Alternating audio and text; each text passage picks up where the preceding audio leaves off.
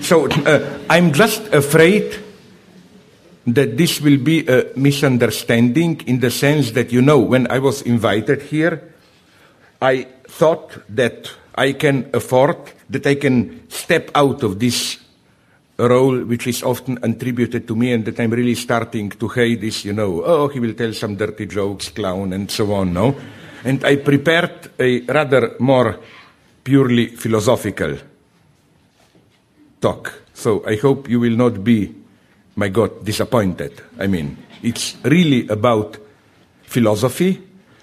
it's still elementary, but I try to arrive at the notion of Todestrieb, death drive, through a, a detailed analysis of what Lacan, Jacques Lacan, meant by his famous ethical motto, which he defines as the motto of ethics of psychoanalysis, which is ne pas céder sur son désir. Do not compromise your desire. Do not, do not give way with regard to your desire. And I want to arrive finally at, uh, at what Todestrieb is about. Because for me, what Freud called Todestrieb, it's kind of a, not in itself an ethical agency, but a kind of a, to put it in naive terms, a priori transcendental ground for all possible ethics and so on. So again, you got my warning. It's philosophy. I, first, I will quote this famous passage from Jacques Lacan's, it's translated into German also, of course, Ethik der Psychoanalyse. Quote, it is because we know better than those who went before how to recognize the nature of desire, which is at the heart of our experience, that a reconsideration of ethics is possible, that a forum of ethical judgment is possible, of a kind that gives this question the force of a last judgment. Have you acted in conformity with the desire that is in you? End of quote. This is Lacan's maxim of the ethics of psychoanalysis. Another quote, uh, uh, the only thing of which one can be guilty is of having given ground relative to one's desire. End of quote. This maxim, simple and clear as it appears, becomes elusive the moment one tries to specify its meaning. How does it stand with regard to the panoply of today's ethical options? It seems to fit three of its main versions liberal tolerant hedonism, immoral ethics, and what I ironically call Western Buddhism. Uh, you know, you can understand, again, be faithful to your desire as this general vague ethics which we have today. The kind of a Dalai Lama meets Hollywood ethics, you know.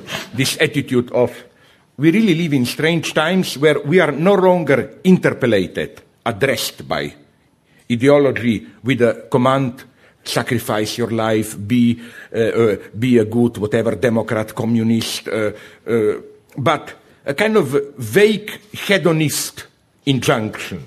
Be truly yourself, realize yourself, make something out of your life. And uh, I think that uh, I'm so sad I don't have more time to go into this. I think that this vaguely hedonist injunction, which incidentally is also the reason why I think uh, somebody like Dalai Lama is so popular. You should read his books, uh, at least the first page, where I stopped. he always makes this weird statement, which is, I quote you one version, the purpose of life is to be happy. My God, my reaction is, hasn't this guy heard of Freud and so on? Uh, like, this is why people like Richard Gere like Dalai Lama, no? Because the, the, the, the message is do a little bit of Buddhist training and so on, and you will have even more pleasurable life, uh, and so on and so on. So, uh, uh, uh, my thesis is that this vaguely hedonist, pseudo Orientalist, whatever ethics is effectively the predominant form of ideology today, and even it's something which emerged out of our embracing of 68. 68, by 68 I mean the student movement and so on.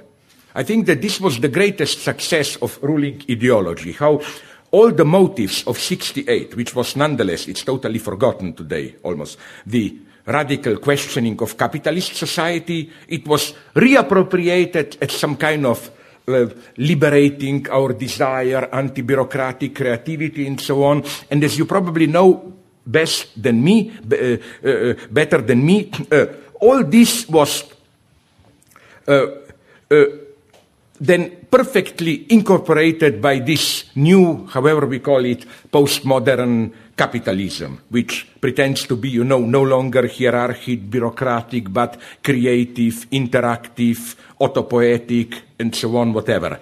Uh, I think that one way to see where we are today, how ideology, ideology functions, this ideology of happiness, and it's a deep indication of where we are, that in the last years in the United States, do you know this, that happiness studies are established as a academic category. You have happiness studies functioning, how people make happy and so on. In other words, it is legitimate to make happiness the goal of your life. Of course, the result is then we know which one, that 80% of academics are taking Prozac in the United States. You have more anxiety than ever and so on and so on. But uh, what I want to say is that another indication, maybe the best one of this shift would be, I always like this superficial phenomena which serves as indicators how publicity functions today. I noticed how, okay, we have two traditional modes of publicity, but today we are approaching a third mode of publicity. The basic form of publicity is, and these three forms, interestingly enough, fit the Lacanian triad of real, symbolic, imaginary, where the publicity refers to your to the so-called, even if imagined, but nonetheless real qualities of the object. Let's say you want to have a Land Rover a car. This traditional reclame publicity would emphasize, you know, it doesn't take much, uh, it doesn't uh, consume too much, uh, too much, uh, too much fuel. It can go the steep mountain, whatever the real qualities are. Then we have the symbolic publicity which focuses on this keeping up with the Joneses competitive factor, like how you will appear. Basically, if you have this car, it, you will thereby signal your social status and so on. This aspect. But then today, I think that there is a third mode of publicity which relates not to, neither to real qualities of the object nor to the social status it guarantees to you, like if you have this car, you will signal your superiority, whatever, but to your experience. How, in what way this object will make your life meaningful and so on and so on. For example, uh, the second type of publicity for Land Rover would have been have this car and you will appear macho, you will appear superior. But the third postmodern, post 68 form of publicity would have been like, do you feel oppressed in your daily life? Have this car and you will feel your life energy, your life will be meaningful. As if the point is the experience rendered by this product. And I think here I'm a little bit more pessimist than usual. I think that the same goes even for many progressive causes, so called, which are typical today. For example, uh, and now I will say something very brutal. Uh, we, why do some of us like to buy organic food? I claim you don't really believe. Don't tell me that you really believe that those half-rotten apples who cost more than the genetically manipulated are really more healthy. I also don't think that you signal some great social status with this. It's simply, I think it's just this pathetic sentimental identification. There are problems today in the world, and by buying organic food, you know, I participate, I render my life meaningful. It's not just the stupid uh, it's uh, the, I do something, I care for uh, nature, and so on and so on. It's, and this type of manipulation is at its worst. I really hate them with, uh, you have them unfortunately here already. I saw Starbucks coffee their entire publicity, if going, you know, like, buy this coffee and you're helping some stupid Guatemala family, you know, like, we buy coffee from poor Guatemalans, so, or they have now, even in the United States, they sell water which they call it ethos, ethos like ethics. And they claim that drink this water and five, five percent of the price you pay goes to some special foundation which brings waters to those in desert areas. So, like, you know, you not only consume an and so on. The problem, of course, is that they earn even more because the water costs two dollars and a half. So they charge it 50, uh, 50, 50 cents more and they give five cents and so on. But my point is, you see the logic of how consummation is no longer just consummation. It's also a social, ethical experience and so on and so on. Which is why I think charity plays a crucial role today in making something good, us feel good, and so on. In what sense? Let's imagine a simple experiment. Uh, along the lines of a film that I think should be rediscovered as one of the great Hollywood leftist films. Maybe some of you know it. John Carpenter, yes, the one who did uh, Halloween. It's strangely, he did a very weird film I think in the early 90s, called They Live. It's a mo- modest science fiction film about an unemployed worker in Los Angeles who enters an abandoned church looking where to spend the night. He's also homeless and finds a box with strange sunglasses. And he puts the sunglasses on, walks along the street, and notices something strange. These are literally ideology critique sunglasses. If you put these sunglasses on, you can see like the real message. Like he looks across the street, there is a big publicity board, uh, visit, visit Hawaii, have the holiday of your life, enjoy. He puts the glasses on and he sees, be stupid, enjoy, don't think, just and so on, whatever. So, uh, uh, what, that, that's the question I'm asking you. If we were, when you see on TV, or newspapers, you know, these disgustingly manipulative ads. Usually it's a disfigured child from Africa, and then they tell you, like, give the price of two, three cappuccinos, uh, 10 euros per month, and you will save a black kid's child or life or whatever. All nice, but what would we have seen if we were to put on this kind of glasses? I claim two messages. The first one is, uh, do you have anxiety about that you live a, lead a relatively good life and people are starving? Fine, we are offering you an easy way out, no? Give 10 euros a month and you can stop worrying, no? We are, the, the other thing is a deeply conservative, I claim, uh, uh, motive of depoliticization. In the sense of, uh, in what sense? Uh, like, you know, the old left liked the rhetoric of emergency state in the sense of we live here in our isolated ivory tower, but are we aware that people are starving out there? Uh, uh, uh, but today, Bill Gates talks like that. Bill Gates, almost in all his interviews, says something like, let's, and that's the message, let's forget about these old, stupid, dogmatic uh, struggles, left, right, ideology, capitalism, People are starving in Africa. Let's all come together, business, private, government, and let's do something and so on. And that's the message, I think. Do it, that is to say, don't think, do it.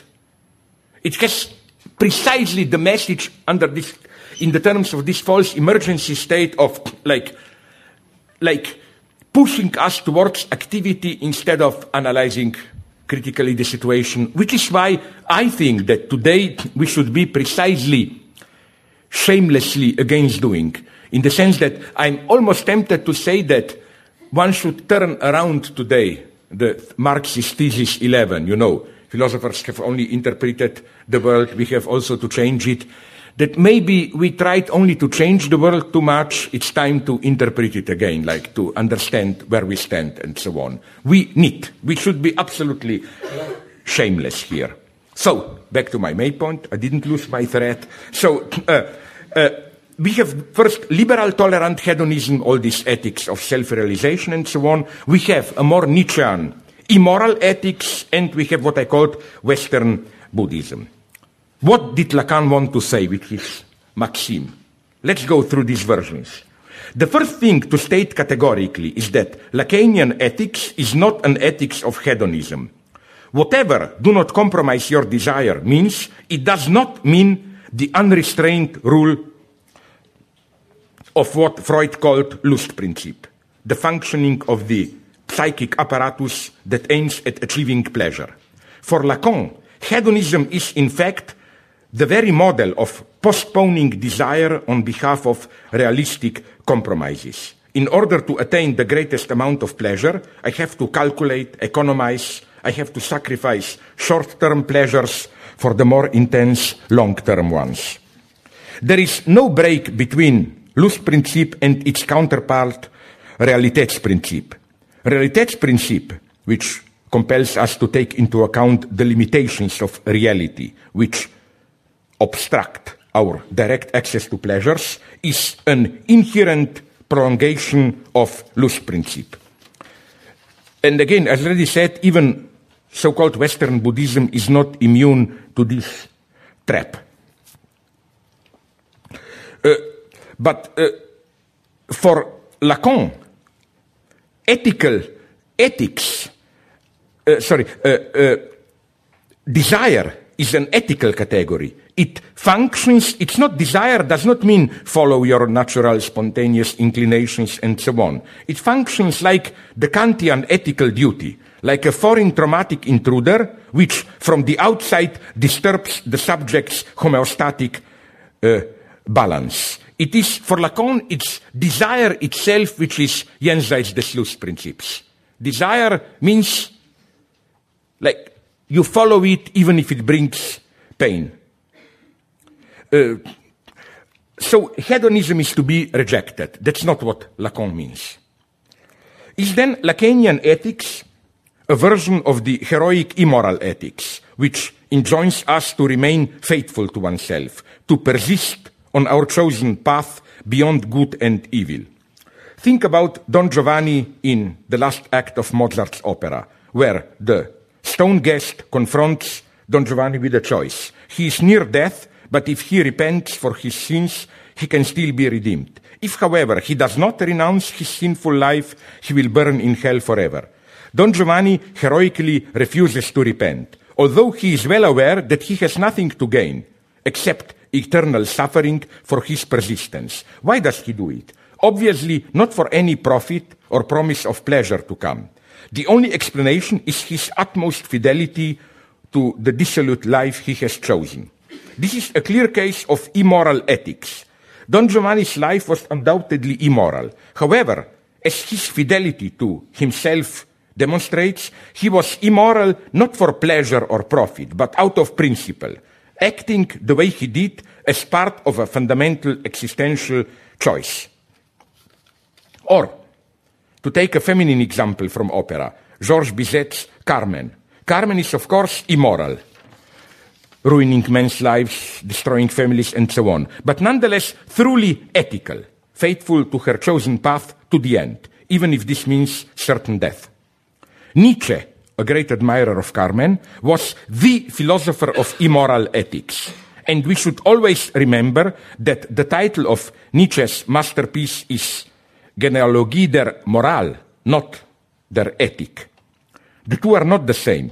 Morality is concerned with the symmetry of my relations to other humans.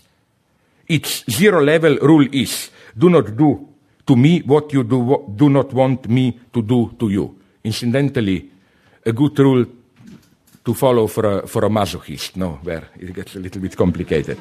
Ethics, on the contrary, deals with my consistency with myself, my fidelity to my own desire. Who formulated this immoral ethics in a perfect way? None other than our, our beloved comrade Stalin. namely on the back of the 1939 edition of Lenin's Materialism and Empirical A copy of this book was found in Stalin's uh, bedroom after his death. It was published a couple of years ago, this note in, uh, it's pretty terrifying note, in some Soviet, uh, some Russian journal. Stalin made the following note in red pencil. I quote, first, weakness. Second, idleness. Three, stupidity. These are the only things that can be called vices. Everything else, in the absence of the aforementioned, is undoubtedly virtue. And B, note, if a man is first strong spiritually, point two, active, three, clever, of capable, then he is good regardless of any other vices. That's, I think, immoral ethics at its purest. Uh, this is a concise as ever formulation of immoral ethics. In contrast to it, a weakling who obeys moral rules and worries about his guilt stands for unethical morality, the target, of course, of Nietzsche's critique of resentment. There is, however, a limit to Stalinism. Not that it is too immoral, but that it is secretly all too moral, still relying on what Lacan calls a figure of the big other. That is to say, in what is probably the most intelligent legitimization of the Stalinist terror, Maurice, Maurice Merleau-Ponty's Humanism and Terror from 1946, Stalinist terror is justified as a kind of divete, wager on the future, almost in the mode of the theology of Blaise Pascal, who enjoins us to make a bet on God. If the final result of today's horror will be bright communist future, then this outcome will retroactively redeem the terrible things a revolutionary has to do today. Um, along similar lines, even some Stalinists themselves, when, in half private usually, were forced to admit that many of the victims of the Stalinist purges were innocent and were accused and killed because the party needed their blood to fortify its unity. They Imagine a future moment of final victory at which all the necessary victims will be given their due and their innocence and their highest sacrifice for the cause will be recognized. This is what Lacan, in his seminar on ethics of psychoanalysis, refers to as the perspective of the last judgment, a perspective even more clearly discernible in one of the key terms of the Stalinist discourse, that of objective guilt or objective meaning of your acts. While you can be an honest individual with most sincere intentions, you are nonetheless objectively guilty if your acts serve reactionary forces. And it is, of course, the Communist Party which has the direct access to what your acts, acts objectively mean. This is the secret theological dimension of Stalinism. Not this uh, teleology, there will be bright communist future, but this perspective of the last judgment. This idea that there is a historical subject, Communist Party, which already today knows what the true meaning of your act is, which is, as it were, the direct instrument of the of historical necessity which can, as it were, act from the perspective of act already today from the perspective of last uh, judgment. And incidentally, I am tempted to defend Hegel here. I think the time maybe has come, I cannot develop it today, of course, to claim that Hegel was a greater materialist than Marx. In what sense? Uh, people usually claim that Hegel's history of philosophy is a kind of a totalitarian one, you know, everything is justified on behalf of the progress of reason and so on. But what Hegel prohibits, it's precisely this position. The position of someone who, while acting in history, already controls the meaning of his, her, their act. For Hegel, an agent like the Stalinist Communist Party which can say what we are doing is only realization of a higher historical necessity, we are instrument of history and so on. That's prohibited because for Hegel, every act retroactively produces its meaning, is, is uh, done, it's, it's done through failure, and so on and so on. So again, I think that whatever Hegel is guilty of, he's not guilty of this. Uh, but back to Lacan. Uh, this is why Lacan's motto, Il n'y a pas de grand autre, there is no big other, the big other doesn't exist, brings us to the very core of the ethical problematic. What Lacan excludes is precisely this perspective of the last judgment. The idea that somewhere, even if it will be as a truly virtual point of reference, even if we concede that we cannot ever occupy this place, that there must be a standard which allows us to take measure of our acts and produce their true meaning, their true ethical status. Even Jacques Derrida's notion of deconstruction as justice I think, relies on a utopian hope which sustains the specter of infinite justice, forever postponed, but nonetheless kept as the ultimate horizon of our activity. You know, this idea that even if it's de facto inaccessible, we must act as if there is a final point where retroactively there will be an objective judgment on the status of our acts. The harshness of the Lacanian ethics is that it demands us to relinquish this reference. And its further thesis is that not only does this abdication not deliver us to an ethical insecurity or relativism, but that renouncing the guarantee of some big other is the very condition of a truly autonomous ethics. Recall that the dream about Irma's injection, which Freud used as the exemplary case to illustrate his procedure of analyzing dreams, is a dream about responsibility, Freud's own responsibility for the failure of his treatment of Irma.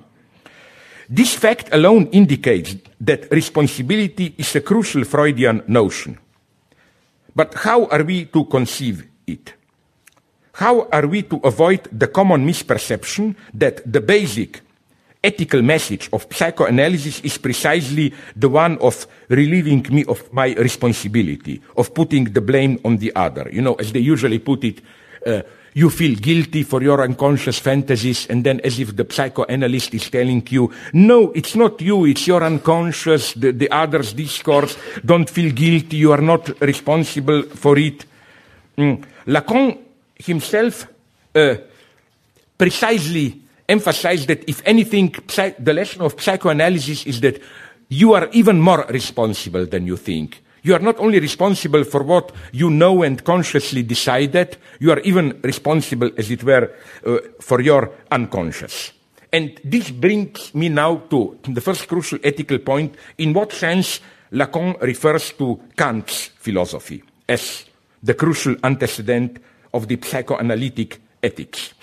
According to the standard critique, which you probably all know, the limitation of the Kantian universalist ethics of categorical imperative, this unconditional injunction to do your duty, resides in its formal indeterminacy. Moral law does not tell me what my duty is, it only tells me that I should accomplish my duty. And so it leaves the space open for the empty voluntarism. Whatever I decide to be my duty is my duty. However, far from being a limitation, this tautological emptiness, I claim, brings us to the core of the Kantian ethical autonomy.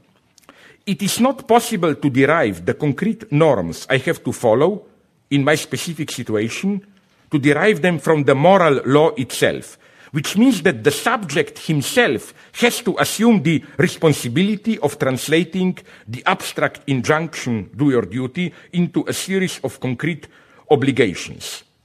The full acceptance of this paradox compels us to reject any reference to duty as an excuse. You know, as we usually say, I know this is heavy and painful, but what can I do? This is my duty. Here, I think even Hannah Arendt is wrong when she nonetheless claims that when Adolf Eichmann referred to Kantian ethics, when he tried to justify his role in planning and executing the Holocaust was acting, he claimed, but I only acted as a Kantian. I did my duty, and my duty was to obey Führer's orders and so on. But uh, I think that uh, Kant precisely prohibits this. Uh, you know, we, uh, that is to say, the aim of Kant's emphasis on the subject's moral autonomy is precisely to prevent any such maneuver of putting the blame onto some figure of the big other. What does this mean? The standard motto of ethical rigor is there is no excuse for not accomplishing one's duty. Although Kant's well known maxim, du kannst, denn du sollst, you can because you must, seems to offer a new version of this motto, he, I think, implicitly complements it with its much more uncanny inversion. There is no excuse for doing your duty. That is to say, the very reference to duty as the excuse to do your duty should be rejected as hypocritical. Recall the proverbial severe sadistic teacher who subjects his pupils to merciless discipline and torture, and his excuse is, I myself find it hard to beat the poor kids, but what can I do? It's my duty. This is what you are prohibited. You cannot, you cannot say, I have to do it, but I'm not in it. You are, you get my point. You are not only responsible to do your duty, you are fully responsible also to choose what your duty is. You cannot cover beneath, oh, sorry, it was there. That's ethical autonomy. Not only you are free to, to do or not to do your duty, you are fully responsible. You have to stand behind what your duty is. You cannot say, oh, sorry, I cannot help it. You can help it. You are fully responsible. The consequences of this, ethical, ontological, and so on, are, I think, uh, tremendous. To cut the long story short and come to the end, the ultimate example of this is kind of indeterministic quantum physics universe. In what sense? Usually Kant is associated with uh, Newtonian physics. People even claim like what Kant elaborated was ethics, which should be at the level of modern physics, modern in his time, Newtonian science. I think if we go to the end, it's more. And to what aspect of quantum physics do I refer? To something which is really the most unsettling about it the so called principle of uncertainty and its ontological consequences. This principle, as we all know, prohibits us from attaining full knowledge of particles at the quantum level. It's not possible to determine the velocity and the position of a particle.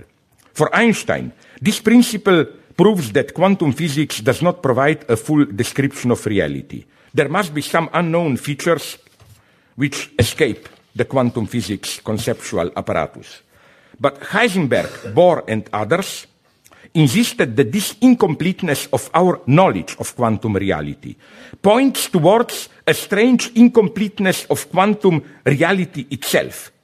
And this is the crucial point, I think. What really is so breathtakingly important and new in quantum physics. This idea that, how to put it, reality itself is ontologically incomplete. What do I mean by this? Something very strange that I want to explain to you through an example from video games. You know, when you play a video game, uh, uh, how do you create when you simulate reality on the screen? How do you do it? You do not have to go to the end. You just have to reproduce features which make the image realistic for your or spectator's point of view. Say, when you play a video game, there is a house in the background. You do not have to construct, if you are the programmer, uh, to program the house's entire interior, since you know that the participant will not want to enter the house, or it's not part of the game, or the construction digital of a virtual person can be limited to this person's exterior, no need to bother with inner organs, bones, and so on and so on. It is like it is like this that the universe is uh, structured there. You, rem- you know how, for example, when you see in the background stars, they remain blurred, not clear. But uh, it's not that if you come closer, you will see them clearly, because there is no program for how stars really look for close by because it's not part of the game that you can come so close. So what's the idea here? I love this idea developed by some American philosophers. It is that the lesson of quantum physics is that it's exactly the same with our reality. And I love this obscene idea, which is imagine God as a computer programmer. In the sense of God programmed the reality that we experience of reality. And God was simply a slightly lazy programmer. He went up to the quantum level. Then he underestimated us. He thought, why should I bother with this velocity uh, of atoms? Humans are too stupid to reach further than atomic level, so why should I program it to the end? He simply left it open. Unfortunately, we were a little bit too intelligent. We, uh, we, we, as it were, we went too far, no? And, uh, saw this. So you get the point that reality in itself is incomplete. Now you will tell me, but this is a theological perspective. What if, uh, what if, uh, what if, what if uh, that this only holds if you have a creator who created the artificial universe, but reality in itself has to be complete in order simply to exist. You know, you can have incomplete virtual reality, but for that very reason, it is only virtual, created by some real life uh, programmer or whatever. I think that the big challenge for today's materialism is precisely to say no. We can think reality itself as in itself incomplete, objectively. It's not only it's a fiction which was not written to the end, in the same way as, for example, when a writer in a novel describes a person, he doesn't enumerate all, all the physical details or whatever. Reality in itself can be incomplete in this way. I think, again, this is the true challenge, challenge which gives us something very interesting, which gives us, uh, I think, one of the clues for, if you noticed it, something very strange that is happening today, where what we usually identify with theology, sorry, with materialism, is more and more the domain of spiritualism and theology. In what sense? In the 19th century or earlier, the idea of we are here part of this concrete bodily situation uh, contained in our finite world was the materialist idea and spiritualists dreamed about eternal life out there and so on. Today, did you notice the nice paradox that it is only the most radical, almost vulgar materialists like these uh, cyberspace utopian computer programmers who speak about, about immortality in the sense of fleeing or escaping the constraints of our finite bodily existence. You know, this idea of if our soul psyche is like a virtual program. We can become immortal by simply registering as a program and downloading it onto another material existence and so on. So we can simply eternally float and reincorporate our, ourselves in different, like we are software which can be repetitively re- uh, uh, uh, uh copied onto different uh, uh, softwares, while it is all the spiritualists which like today to emphasize how, no, we are finite, we are absolutely linked to this singular bodily existence, we cannot step out. Of course, then, from this finitude, which always leaves a gap, the space for some spiritual otherness is created. So it's no wonder that, for example, the cinema director who is the most obscurantist, if you want, spiritualist, although I love him aesthetically, uh, Andrei Tarkovsky, is at the same time the most materialist. Uh, materialist in this sense of, you know, if you know Tarkovsky's films, how his heroes, is very nice aesthetic feature, they pray not in this Western way looking up. You know, like in Stalker, which I think is Tarkovsky's ma- masterpiece. How the guy has this sacred experience when he's lying down in mud, even with his uh, hand, uh, with his head in uh, down. So it's for him the closer you are to earth, to matter in its very uh, bad smell, rotten obscenity, the more you are spiritualized. And I think that the roles have changed here. I, I think that the materialism to be reinvented today should be precisely a much more abstract, abstract, mathematical uh, material, uh, mat- materialism without matter, if you want this. Now I come to the crucial point. I will try to risk a little bit of dialogue with what I know about, you can correct me, my knowledge is limited, but nonetheless, with Buddhism. This time, not the ridiculous Western Buddhism, but what I know of with my limited knowledge of, let's say, the real Buddhism. Uh, namely, why Buddhism? Because I think that the only other thought which fully accepts such an incompleteness of reality or inexistence of the big other is Buddhism. Is then the solution to be found in Buddhist ethics? Is Lacan, Lacanian ethics a Buddhist ethics? There are some reasons to consider this option. Does Buddhism not lead us to enact a kind of what Lacan calls traversing the fantasy, to overcome the illusions on which our desires are based and to confront the void beneath each object of desire? Furthermore, what psychoanalysis shares with Buddhism is the emphasis that there is no self as a substantive agent of psychic life. No wonder Mark Epstein, in his book on Buddhism and psychoanalysis, refers positively to Lacan's essay on the mirror stage with its notion of the ego as an object, the result of the subject's identification with a fixed image of itself. The self is a fetishized illusion of a substantial core of subjectivity where effectively there is nothing. This is why for Buddhism, the point is not to discover one's true self, but to accept that there is none, that the self as such is an illusion, an imposture.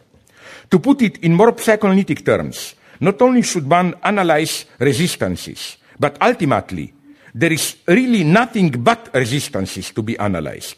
There is no true self waiting in the wings to be released. Self is a disruptive, false, and as such unnecessary metaphor for the process of awareness and knowing.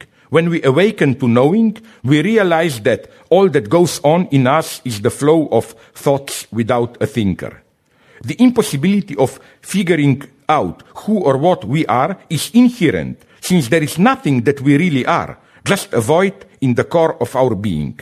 Consequently, in the process of the Buddhist enlightenment, we do not quit this terrestrial world for another true reality. We just accept the unsubstantial, fleeting, illusory character of this reality.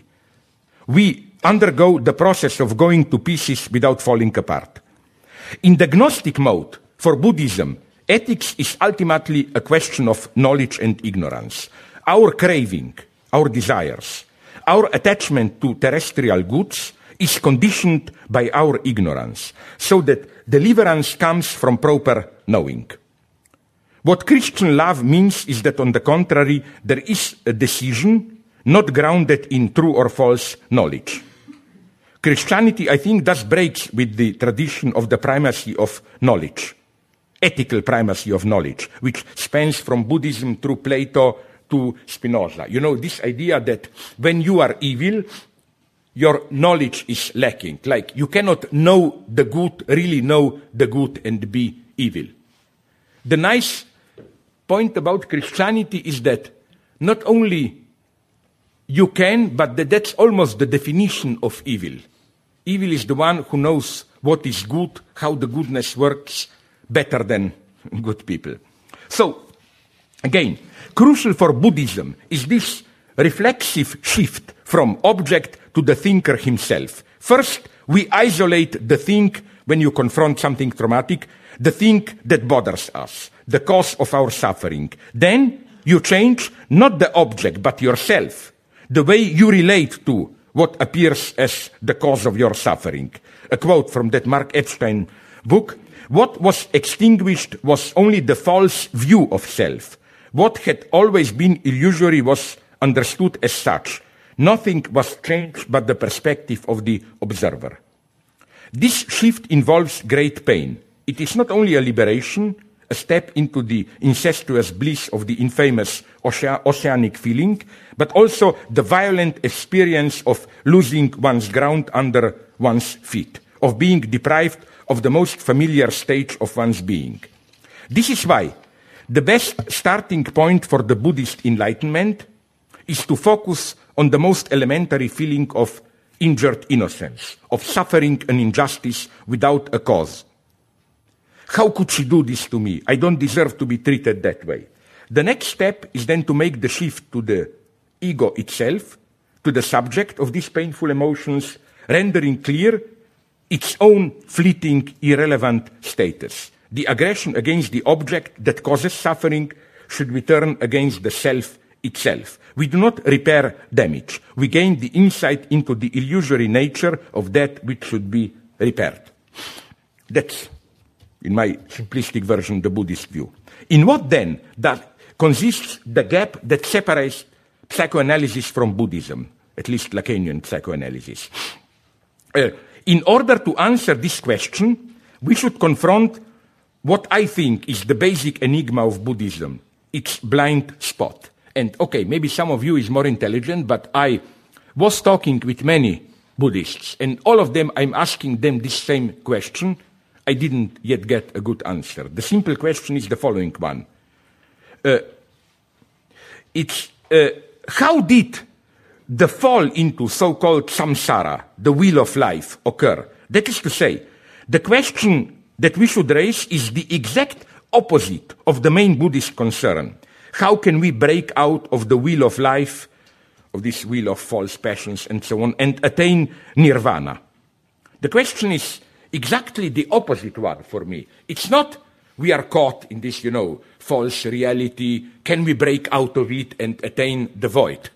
The question is, how did we fall into it in the first place? It's incidentally precisely Hegel's question. Because for Hegel, and here you have Hegel's genius, the problem is not this boring metaphysical problem, pseudo like, uh, are we caught in our uh, world of appearances or can we penetrate to true reality? The true problem is the opposite one. Of course, reality is nothing, it's just stupid reality and so on. The problem is how does reality appear to itself? That is to say, how is it that in the middle of reality, appearance emerges? emerges? How is error possible? How is false appearance possible? So, the nature and origin of the impetus by means of which desire, its deception, emerged out of the void is the big unknown in the heart of the Buddhist edifice. And when I asked Buddhists, the ultimate answer I simply got is it's a wrong question. Buddhism isn't interested in truth, it's just an ethics which wants to enable you to step out of suffering. And that that's just abstract intellectual question. That's not Buddha's problem. Buddha's problem is how to get out of the shit in which we are. But again, what interests me is exactly this problem. That is to say, nirvana as the only absolute reality, which is not reality, and so on and so on.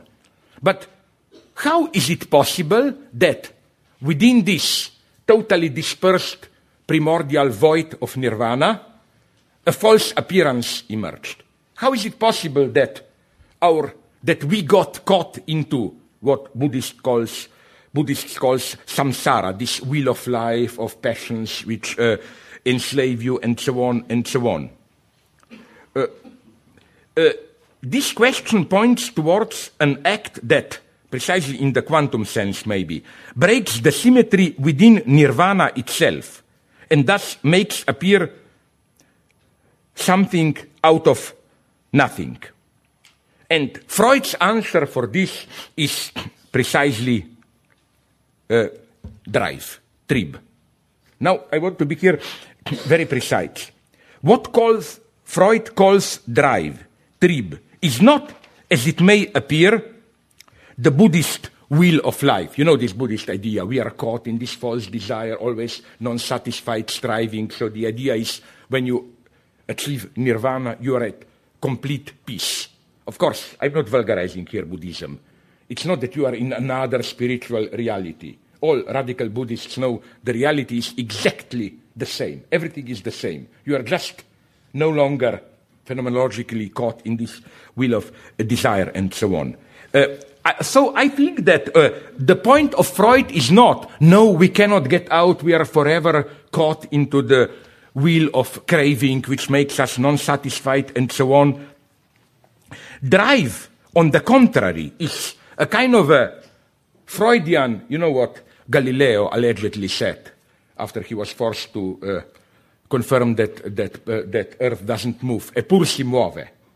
The Freudian ontological wager, vete, or thesis, hypothesis, is that even when you go through fantasy, all the illusions, and so on, you are not in nirvana. Something still moves. E pur si muove. There is, even at that level, still a movement. Uh, how, uh, here, to make this clear, another surprising analogy with hard sciences can be of some help.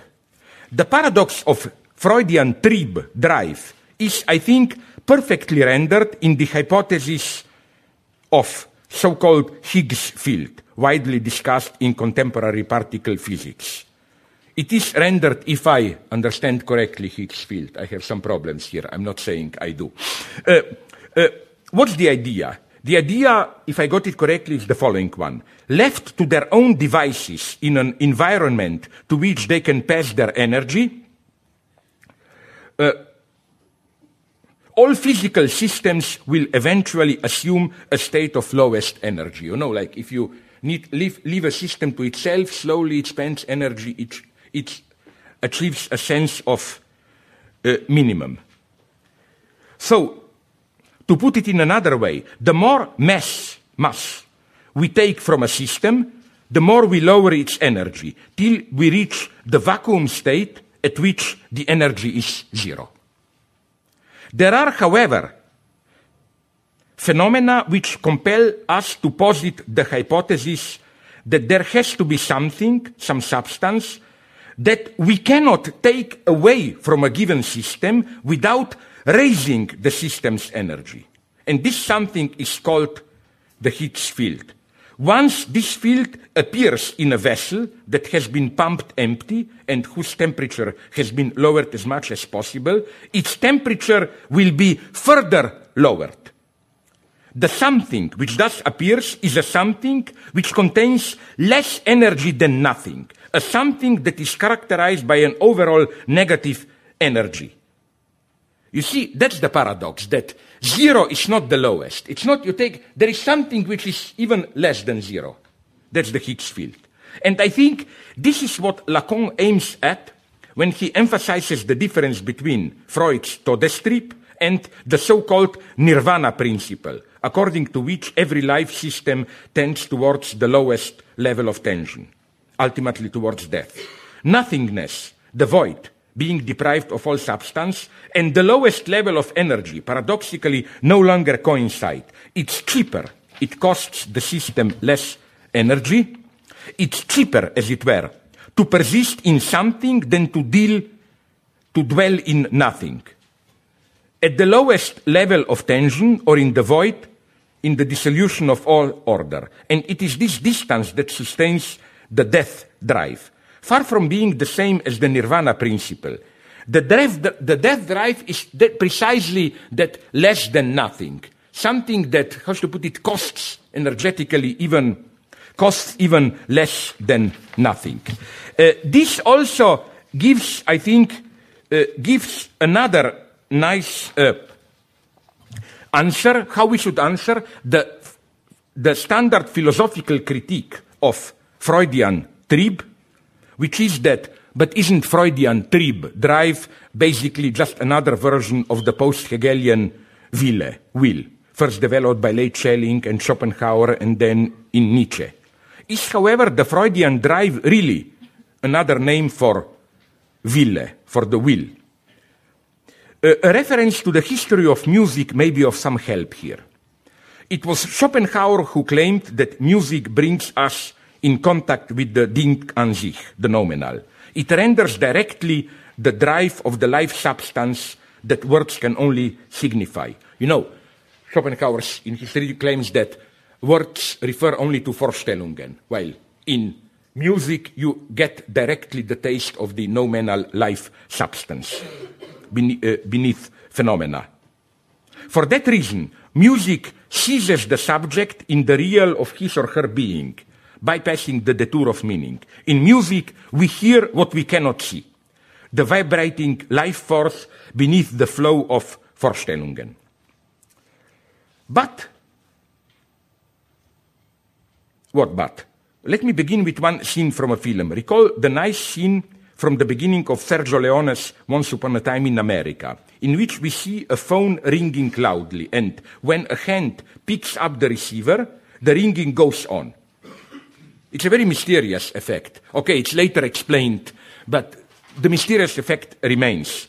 It is as if the musical life force of the sound is too strong to be contained by reality, it persists beyond its limitation. There is incidentally a similar nice scene in David Lynch's Mulholland Drive. You remember, a singer sings Roy Orbison's crying, she collapses, the song goes on. Of course, later we learn it was a playback and so on. But there is for a moment, brief moment, this confusion, you know, as if the source of voice disappears, the singing goes on.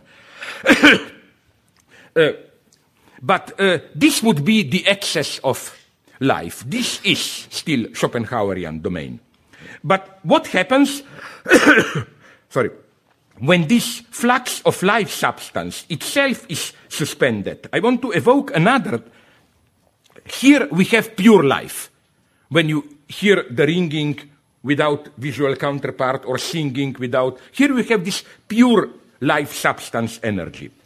But what happens when we have the opposite phenomenon? Like I saw years ago, it deeply impressed me, a ballet staged by Georges Balanchine, based on a short orchestral piece by Anton Webern. They're all short, okay. So that after the music was over, some five minutes of music, the dancers continued to dance for some time in complete silence, as if they did not notice that music that provided the substance for their dance is already over. You know, it's like the cat in cartoons, Tom and Jerry, who simply continues to walk even when there is no ground. Like, but it goes magically on. I think this is something, this would be the representation of drive. It's not Wille. It's not the, the, the, the sound which goes on when you even have no representation to accompany it would be pure Wille, pure life energy. But the pure drive as Todestrieb would have been precisely these dancers which go on dancing without music. But it still goes on, it is still moving. So I claim that even in these terms, drive is a persistence which goes on even when the will disappears or is suspended. I think that phenomenologically, again, it's wrong to read Freud's Todestrieb as another expression of Wille. Todestrieb is precisely something which remains when you suspend the will. Which is why Todestrieb is not active, it's much more strangely active passive, how should I put it, uh, ambiguous. It's a kind of a passivity of a pur si muove, it still goes on, and which is why, incidentally, uh, uh, again, the question that interests me in Buddhism is, to put it in popular culture terms, is the question that unfortunately Star Wars fails to answer. It's, you know, as all normal people, although they are not such great films, I wanted to see, I craved to see that uh, the third part, which was the last one to be shot, where you finally learn how evil emerged. How did uh, uh, Anakin Skywalker become Darth Vader? And the film fails there, of course, miserably. Miserably. But that's, you know, but nonetheless, there is one useful notion that you find in the film. This idea of a, as they put it, a disturbance in the, in the field of force, no? That is to say, the idea is to put it in Buddhist terms. We don't, and there are some mysterious, I know, passages in some of Tibetan Buddhist stuff which point in this direction. That, how to put it, it's not simply we have nirvana and then samsara, the field of false passions, appearances. Something can go terribly wrong already at the level of nirvana itself, up there. There is something wrong up there, some pathological disturbance, which is not yet we are caught in desire, in false craving, and that would be drive, I think. Drive is this, uh, the very nirvana, spiritual enlightenment getting wrong. And this is why I think that the basic redoing, this is my dream, to shoot a new version of Star Wars, where precisely the bad guys would be rehabilitated. And even, I am even tempted to put it in Marxist terms, like, why should they be bad? I'm like a French uh, Jacobin revolutionary, and I would say the emperor and Darth Vader are a kind of a, a little bit authoritarian, okay, but a kind of a, kind of a authoritarian, democratic, egalitarian, centralized things. And who are these stupid Jedi? Some corrupted old feudals and so on and so on. It's kind of a, you know, like French Revolution. It's like Robespierre crashing Vendée and all, all that shit there and so on, no? I would love to do this different version of it, no? So, okay, getting to my main point. Uh, uh, I hope now you go. Uh, this is again the mystery, which is the deepest mystery, I claim, of Buddhism. And again, there are some speculations in Tibetan Buddhism, very unclear. You know where you can find, I will stop immediately, you know, but you know, the longer I talk, the less debate afterwards. So I want to hypocritically play this game of, I would so much like to stay longer, but unfortunately we don't have time. Because you know, don't misunderstand me. I love dialogue. But I love late Plato's di- dialogues. You know how they look. One guy talks all the time. Every 10 minutes, the other guy says something like, Yes, by Zeus, it is so. You are, that's the dialogue I want. Okay, sorry. Let me go on more seriously. What I don't have time to do, okay, just to hint where I wanted to go on. Where do we find this minimum, minimal, almost, I'm tempted to say, pre-ontological eppur si muove? It continues to move. What is its ontological status? Again, back to Kant, it is what Kant called indefinite judgment. You probably know that in Kritik der reinen Vernunft, Kant opposes uh, uh, uh, uh, negative and indefinite judgment. Let's say we have, uh, uh, okay, to go directly to the example I'm aiming at, let's take the negative, the positive judgment, he is dead.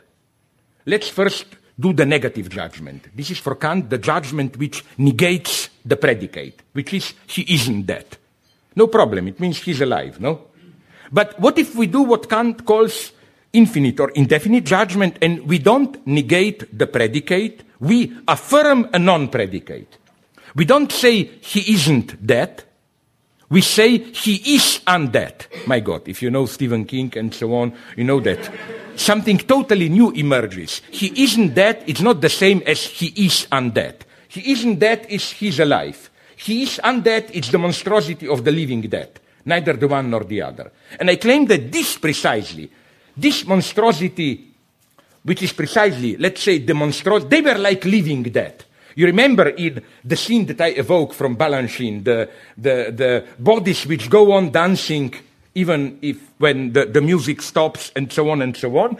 Uh, so this is ontologically, if you want, the, the domain of drive, this spectral undeadness, which is why, again, as I emphasize all the time. Be very careful when you read Freud. Freud was almo- always, almost always blinded by what? By his own discovery. Uh, he often confused uh, Todestrieb with Nirvana principle, but I claim Todestrieb is the exact opposite of Nirvana principle. Nirvana principle is boring, yo, I want to disappear in nothingness, blah, blah. Todestrieb is precisely something which insists its undeadness in the obscene horror stories term.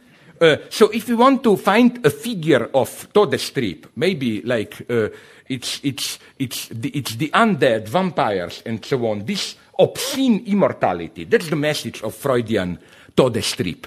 That it's not only the noble, sublime immortality, that's a kind of obscene, Im, obscene other immortality. That is to say, that would be my final paradox, that uh, what Freud calls Todestrieb is paradoxically his psychoanalytic name for immortality. Todestrieb is this evil existence which goes on beyond life and death. And now to really conclude, believe me or not, just uh, two examples just to make it clear to you, or there are many other examples from, from, from cinema, from stories and so on. Now, let me read you, I'm sorry that in English, an entire fairy tale. Don't be afraid, it's just six, seven lines. Maybe you know it, it's the shortest of Jakob and Wilhelm Grimm's uh, fairy tales. I forgot, my God, I have it only in English. It's called, in English, The Willful Child. You know, it's just a couple of lines. I will read it to you. Again, don't be afraid, it's short. Once upon a time, there was a child who was willful and did not do what his mother wanted. For this reason, God was displeased with him and caused him to become ill, and no doctor could help him, and in a short time he lay on his deathbed. He was lowered into a grave and covered with earth, but his little arm suddenly came forth and reached up. And it didn't help when they put it back in and put fresh earth over it. For the little arm always came out again. So the mother herself had to go to the grave and beat the little arm with a switch and blah, blah, blah. Uh, but you know, this weird insistence, it's like a don't you have this wonderful German story? Yeah, yeah, yeah, yeah. Of, of the two Max and Moritz, the two. Isn't it that when they die, they are, I think, in some mill, mill for grain? But then the, the indication is that when they are turned just into dust, the dust still has the form of their grinning faces. You know, they are so evil that the evil exists. Or, you know, this is Todestrieb, this insistence. Or, do you know, for example, Andersen, Red Shoes? You know, this girl who goes on dancing, cannot help against herself, dance goes on, uh, the dance uh, goes on, or, uh, uh or of course, uh, uh, of course, it's crucial that here we have the hand as the agent in this Grimm's fairy tale. For example, did you see I Love It? I think this is the true test. Are you just a liberal or a true leftist? If you like uh, the film uh, with, with Brad Pitt and uh, Ed Norton, uh, uh, Fight Club, if you think this is a potentially totalitarian, dangerous film, it's you don't get it. I think the, the most painful scene of that film, you remember it when Ed Norton confronts his boss and kind of a, his fist hand, like in Grimm Fairy Tale, gets autonomous and starts to, he starts to beat himself. This is death drive at its purest. This autonomous organ uh, starting, starting to strike back and so on and so on. So, okay, I will stop now, but we can go on because I think that if we read death drive in this way, as this zero level, almost I'm tempted to say metaphysical dimension. You know where you also find Death Drive at its purest? Just the last example. It's a vulgar commercial film, but it's not as stupid as it may appear. It's very interesting. Did you see with Jim Carrey, The Mask? This idea of he, he's an ordinary guy who dreams about being a hero, but he's nobody. Then he finds a mysterious mask, and when he puts the mask on, he becomes undead. You know, like a character from cartoons, totally plastic. He can, uh, uh, he can split himself into two, always decomposed. Because I think that precisely in cartoons, Zeichentrick film, you find Death Drive and it poor. Death Drive is this, you know how it goes. Tom and Jerry, they can be cut into pieces. They always magically reappear. They go on again and again. And so I think this is the properly philosophical dimension of death drive, because I stop here when the real work should begin, which is to demonstrate how what we find in death drive is has to be given the full dignity of a new version of what in German idealism it was called this radical self-relating negativity. I did finish. Thank you very much.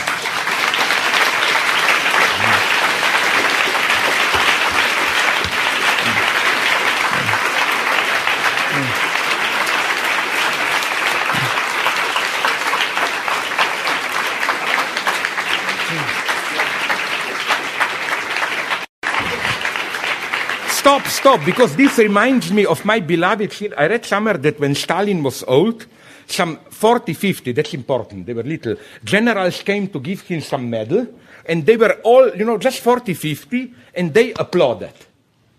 And then, you know, like there were not many, and they, they, nobody dared to be the first to stop the applause. And it was so painful, it went on for half an hour. And then one of them dropped down and so on. And Stalin just cynically observed it, you know. Ah, and then finally he said, okay, stop, and so on and so on. That's my dream. It will not happen. Sorry. now we have, can have 10 minutes to pretend that we are in a democracy. No, yeah. That's life. So thank you. Thank you very much. Uh, first, and then yes, I open for questions. Um, but uh, no, no, very brief. To put it in the terms of your research project here, Spannung, tension. That drive would precisely be in this radical Spannung, which is more elementary than void than peace itself. No, I think precisely this that there is a pre-ontological level of Spannung. That's the thesis. That drive has a much more radical status than it may appear. Sie können Fragen auf Deutsch stellen, wenn das leichter ist. You know, in English. then you, you, I don't have the excuse of claiming, oh, sorry, I didn't understand you. Okay. Okay. Um, thank you. Thank you for, for your lecture. I have a question for you. In the parallax view, you relate this, um, the movement of value and commodities with the Todestrieb. And With that the- is with the Todestrieb. And, and that is with, it looks like you relate the commodities and the movement of commodities with the living death. So it seems to me that the market, the very movement of the market, is related with it, with this spectrality. So my question is, what to do with this spectrality that is also found in the market? Is there something to do against it? We have to, we have to accept it. We have to accept that market is um, a type of undead thing, or is it still possible to do a critique of this spectrality and to find, for example, the worker or exploitation? That's my question. Oh no, that's a wonderful question because first, yes, I do. Okay, I I do something very precise, and I think it works nicely. I claim that if you look at a capitalist as an individual, he has desires. But you know how Marx always emphasized that there is a certain objective logic in the movement of the capital, which cannot be reduced to what capitalists want or whatever. You can be, for example, as a capitalist, a good guy, you can do, want this, but there is, and I claim that in a very precise way that the logic there is that of a Trieb. You know how Marx defines in what is for me a crucial chapter in Capital, I think it's the, no, seventh or later, the passage from money to capital, which is formulated in precise Hegelian terms of the passage from substance to subject. Money is simply the embodied substance of value. With capital, money becomes subject. It's no longer just the medium of exchange, abstract universality. It becomes subjects which divide it and so on. And then when Marx said how with this simple shift, the process becomes precisely undead. Eh, Because the, the goal of circulation is just the repeated circulation itself. It's a certain undeadness at work here. Now, we don't have time to go into philosophical debate, which would be extremely interesting. To what extent is this what is not possible for Hegel to get? Because capital is at the same time something monstrous in Hegelian terms.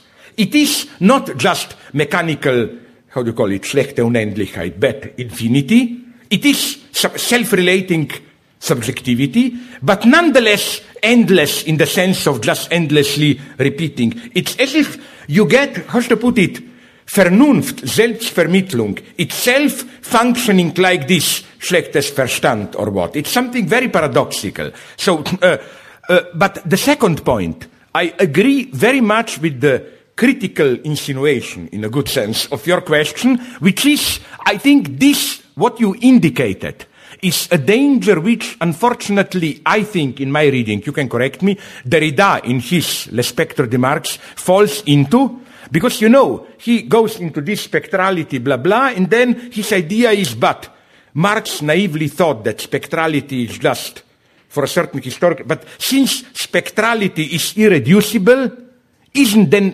capital also irreducible? Like, you know, we can fight it like Hydra, but it will forever return and so on and so on.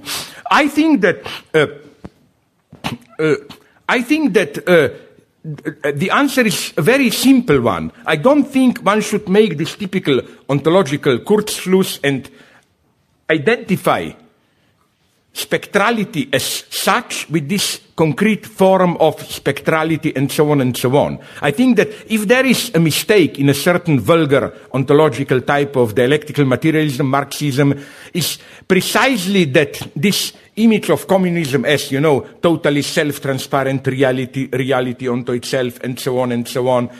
Uh, uh, I think that uh, in this sense, no, I totally oppose this postmodern idea that the very project of stepping out of capitalist spectrality is the greatest metaphysical illusion. We cannot, we are always parts of it, and so on and so on. No, how to put it? The status of spectrality can change and so on, as I developed already before when we were up there in that more uh, restrained seminar.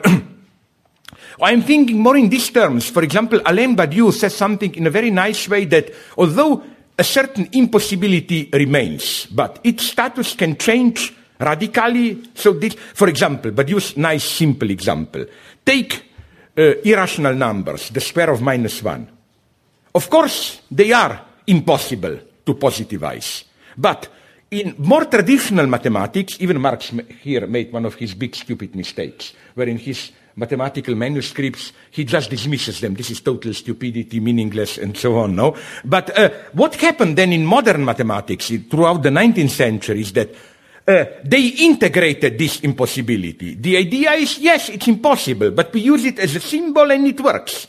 You can, uh, calculating with irrational numbers, uh, uh, sorry, not irrational, imaginary numbers, you can build very stable real buildings and so on. No, it works. You see, something like this can be done. The, the, it's not that we all, I, I don't like this postmodern idea, we always need illusions or whatever. I mean, radical changes are possible in the status of illusion, in how illusion deals with, and so on and so on. So, uh, I, I agree very much, I agree very much with you with you here that one should be very, very precise here, not to elevate, how should I call it, uh, uh, uh, impossibilities which are specifically capitalist into some kind of uh, external ontological condition or whatever, no?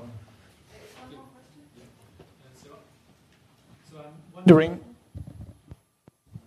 I'm wondering how you uh, distinguish death drive from capital and death drive from sexual drive because I was reminded when you described death drive uh, of similar passages uh, by Freud on the sexual drive uh, as much on um, how one refers to uh, the logics of capital. Uh, first, uh, I, I would have to be here much more precise because I'm well aware of the problem, the, oh, death drive, now we have a new category and it calls for everything, you know, for sexuality, for capital and so on. But I don't think we gain, I mean, it's not that we say anything great if we say capital is death drive or whatever, no? Because it just means that it's a certain self-relating automatic process of Wiederholungszwang and so on and so on. But the other question is uh, very interesting that you raised now, uh, this, uh, because I think that this is the greatest uh, Verkennung, or how put it, of Freud, that he was, as it were, afraid, withdrew from what he discovered, so he quickly tried to ontologize it in the sense of reinscribing into traditional ontology, which he did with this extra stupidity. This is Freud at his worst, eros thanatos. I think there is only one drive, which is death drive, and which is as such sexualized. I mean, because death drive again doesn't mean I want to disappear, nothingness. All that Freudian topic of, you know, uh, opposing uh, eros as uniting, uh, civilizing, death drive as destructive is, I think, totally false. First, sexuality as such is radically destructive in its excess, excess and so on. So again, my point would have been that uh, there is only one drive, and that drive is just, how to put it, is just a kind of a distortion of Luce principle. Death drive is just this insistence, repetitive insistence, which not only is not opposed to sexuality, but as such sexualizes things. Like I took, made already this afternoon up there a very vulgar example. I like it. Let's say I were to shake one of your hands. We shake hands like this. What would have been your impression if I would simply cling to your hand and squeeze it again and again and again? You will probably say, dirty old man, what does he want? But note the paradox. The very fact that I just repeatedly insisted on a gesture will be sexualized. So we have here uh, many paradoxes, and again, I think this is one of the big examples where Freud misrecognized his own uh, achievement. There was another lady there. Let's. Yeah, yeah. It's just one last question. Oh no, Um, sorry, a man. I'm so sorry. I saw. I didn't want to impose some transsexual operation on you. Sorry. Sorry. You're welcome in English. Ich nutze die Chance, es auf Deutsch zu fragen. Ja, natürlich, ja. Die Ich bin Also- einsatzbereit, auch für solche Fragen. Ja, ja. ja. würde weiter. Ähm, die Frage, warum muss ich sozusagen in der Beschreibung von kapitalistischen Ja. Systemen sozusagen auf den Todestrieb zurückgreifen, wenn man mit Lacan ja im Prinzip sozusagen auch im 16., 17. Seminar eher auf die Diskurstheorie gehen könnte und eher sozusagen auf Oh, eher auf die- Mehrlustbewegung. Ja, auf die Diskurstheorie. Ja. Soll ich doch nochmal? Also, ich, ne, das ist ja eine emphatische Ja, Betonung ja, des ja, Todeskreises, verstehe, auch ja, in, seinem, ja. in seinem philosophischen, in seiner politischen Dimension. Aber Lacan bietet ja sozusagen schon auch eine Lösung an, ne, im 16. und 17. Ah, das Seminar. ist eine- und und ja. da würde er ja sozusagen tatsächlich eher sagen, es gibt einen kapitalistischen Diskurs und es gibt einen psychoanalytischen Diskurs und wir können sozusagen mit der Mehrlust analog zum Mehrwert das, also ne, diese Bewegung stoppen, indem wir es hysterisieren. Yeah, but this is for me very. It is a very difficult, complex question which we touched here because you know, you know that Lacan was searching for the right formula. At some point, he thought that that how Mehrwert functions. At some point, he thought that that this objectia le plus de jouir is that its capitalist discourse is. Uh, Herren masters discourse with just places change, sometimes that it's hysterical. This, I think that Lacan was searching for the right way there, but I don't think there is an, exclu- an, an alternative in what I said because, you know, the way to answer you, but we don't have time now, would be to address a very difficult question. This object kleines a, l'objet petit a. How does it, its function change in drive, from desire to drive? The standard definition. Bitte? In, in nichts, in nichts, in the void. Functions in the, also, In the void. Yeah, but in what sense? In desire, it's also the void. Every object is the metonymy of void and so on. I think there is, I don't have time now, I tried to do it towards the end of the first chapter of my parallax, if I remember correctly, that it's a, it's, how put it, it's a much more refined division here, because at the level of desire, we are in this Kantian field, you know, there is a void and every object is a metonymy of void and so on and so on. I don't think that the object of Trieb, object A, functions there in the same way. It's not something we are metonymically after, it's more a void like a purely formal twist, how should I put it? Like the, the, the, the, the metaphor that I like to use is, again, very primitive. I don't know what it means there. You know, this wonderful idea of Einstein. You know how Einstein, I use this in all my books, first thought that matter curves, distorts the space. But then he had a much more ingenious idea that matter is nothing but an effect of the curving the space. So it's not that we have stuff as a positive substance so that empty space would be perfect symmetrical, but it's that uh, the original fact is curving the space. And I think that in this sense, in drive, object A is that which accounts for the Spannung. It's this mini, mini, minimal Spannung, which is not yet caught in this endless logic of desire. So I think that, uh, in a way, drive, Trieb is, if you want, ontologically more primordial than the desire. But what you, you know, what's the problem here with Lacan? He is like Foucault and others struggling with two you know, we all know, at least already from Adorno, that modernity has two aspects. One aspect is this. Uh, as Foucault would have put it, surveiller, punir, central administration, and so on. The other is this capitalist dynamics. And I didn't yet find a really good theory of bringing the two dimensions together. So sometimes Lacan flirts more with this Foucauldian view, and his thesis is there modernity is discourse of university, where we no longer have a master, we have knowledge, and so on. So, but then sometimes he goes more into this hysterical subjectivity and so on and so on. But one has also to be to be critical here in the sense of how to put it? Yeah, yeah, Lacan was great, but I wouldn't uh, how to put it? he, unfortunately, I must say, in my old age, I'm coming to this, he had certain limitations, Lacan. I mean, it's very difficult. No, no, no, I'm still theological dogmatic. The one who doesn't have limitations is Hegel. I'm getting in my old age.